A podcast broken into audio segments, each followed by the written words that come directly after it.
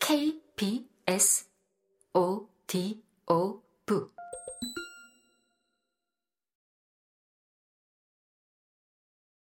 홈즈가 수화기를 내려놓으며 키득거리는 소리가 들렸다. 동행은 과연 구두쇠로 소문날만 하다는 것을 바로 알 수 있었다. 올 때는 여행 경비에 대해 투덜거리며 삼 등 칸을 타자고 고집을 부리더니 이제는 숙박비가 마음에 안 든다고 떠들어댔다.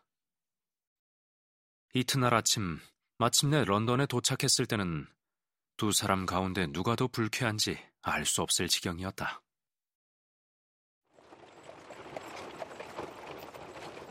가는 길에 베이커 스트리트에 들르는 게 좋을 겁니다. 내가 말했다. 홈즈 씨가 새로운 지시를 할 게 있을지 모릅니다. 지난번보다 나을 게 없다면 그것도 쓰잘데기 없을 거예요. 엠벌리가 오만상을 찌푸리고 말했다. 그래도 그는 계속 나와 동행했다. 홈즈에게 전보로 도착 시간을 알렸는데 집에 와보니 그는 루이섬에서 기다릴 거라는 쪽지를 남겨두었다. 그것은 뜻밖이었지만 더욱 뜻밖의 일은 그가 의뢰인의 거실에 혼자 있지 않았다는 것이다. 냉정하고 단호해 보이는 남자가 홈즈 옆에 앉아 있었다. 검은 머리에 잿빛이 도는 안경을 쓰고 넥타이에 꽂힌 큼직한 프리메이슨 핀이 도드라져 보였다. 이쪽은 내 친구 바커 씨입니다. 홈즈가 말했다. 이 친구도 당신의 일에 관심이 많습니다. 조사이어 엠벌리 씨. 우리는 독자적으로 일을 해왔습니다. 그런데 우리 둘 다 당신한테 똑같은 것을 묻고 싶습니다. 엠벌리 씨는 침울하게 앉아 있었다. 위험이 다가오는 것을 느낀 것이다. 긴장한 눈빛과 실룩거리는 이목구비에 그렇게 쓰여 있었다. 질문이 뭐요, 홈즈 씨? 딱 한 가지입니다. 시신을 어떻게 했습니까? 영감은 거칠게 외마디 비명을 지르며 벌떡 일어섰다. 그는 앙상한 두 손으로 허공을 핥히며 입을 딱 벌렸다. 그 모습이 다소 섬뜩한 맹금류처럼 보였다. 그 짧은 순간에 우리는 조사이어 엠벌리의 본래 모습을 엿볼 수 있었다. 육신만큼이나 뒤틀린 정신을 지닌 기형의 악마를 본 것이다. 그는 다시 의자에 털썩 앉으며 터져나오는 기침을 삼키려는 듯 손으로 입을 틀어막았다. 홈즈가 비호같이 달려들어 영감의 목덜미를 거머쥐고 고개를 밑으로 꺾었다. 벌어진 입술 사이로 하얀 환약이 빠져나왔다. 지름길은 없습니다, 조사이어 엠벌리. 일은 품위 있고 질서 있게 해야 하는 겁니다. 바커, 그건 어떻게 됐나? 문 앞에 마차를 대놓았네. 과묵한 동료가 말했다.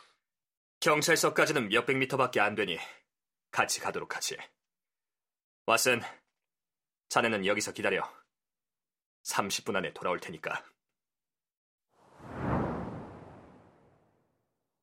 상체가 우람한 늙은 물감 제조업자는 사자 같은 완력을 지녔지만 거친 남자를 다루는데 숙달된 두 사람의 수중에서는 맥을 추지 못했다.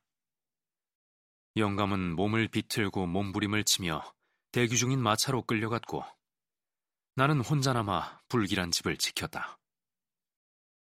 하지만 홈즈는 자기가 말한 시간이 되기 전에 날렵해 보이는 젊은 경위와 함께 돌아왔다.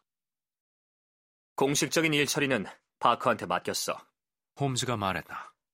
자네는 바커를 처음 봤을 거야, 왓슨. 서리 해안의 언짢은 내 라이벌이지. 키 크고 머리가 검고 코수염이 무성한 남자 이야기를 자네가 했을 때 그가 누군지 어렵지 않게 알아차릴 수 있었어. 그는 여러 사건을 멋지게 해결한 적이 있지. 그렇지 않소, 경희? 확실히 간섭을 몇 번 한 적은 있습니다. 경희가 신중히 대답했다. 분명 이 친구의 방식은 나처럼 변칙적이지.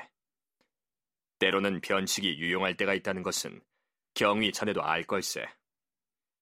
예를 들어 당신이 한 말은 당신에게 불리한 증거로 사용될 수 있다는 그런 의무적인 경고를 정식으로 운운하고 과연 악당의 자백을 받아낼 수 있을까? 자백을 못 받겠죠. 하지만 그래도 우리는 결국 목적을 달성합니다, 홈즈 씨. 경찰이 이 사건에 대해 아무런 감도 못 잡고 결국 범인을 체포하지도 못했을 거라고 상상하진 마십시오.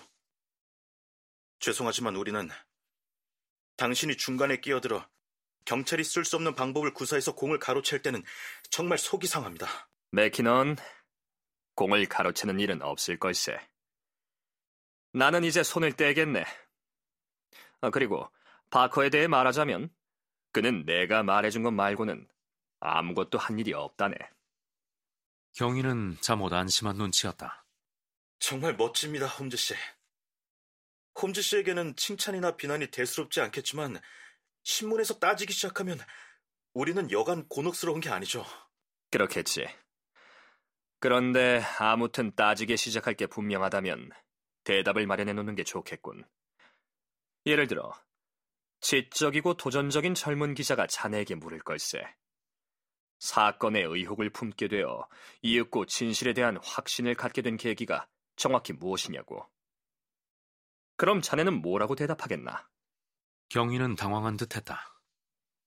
우린 아직 진실을 파악하지는 못한 것 같습니다, 홈즈 씨.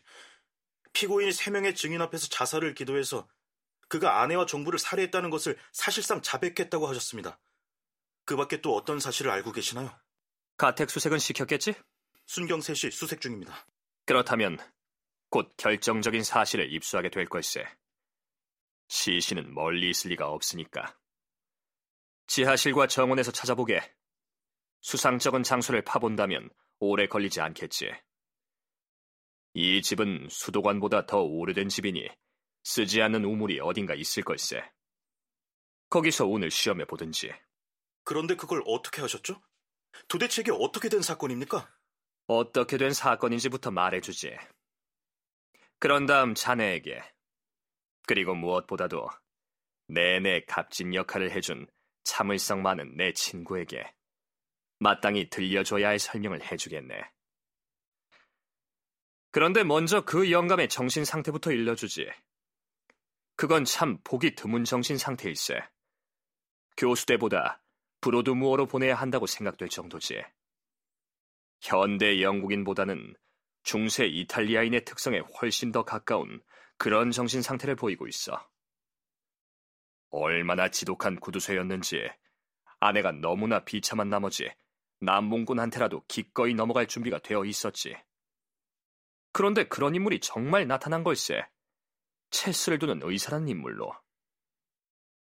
앰벌리는 체스를 잘 뒀어. 그런데 왓슨, 그건 교활한 사람다운 특성이 아닐까. 여느 구두쇠처럼 영감은 시샘이 많았는데 그는 광적일 정도로 질투가 심했어.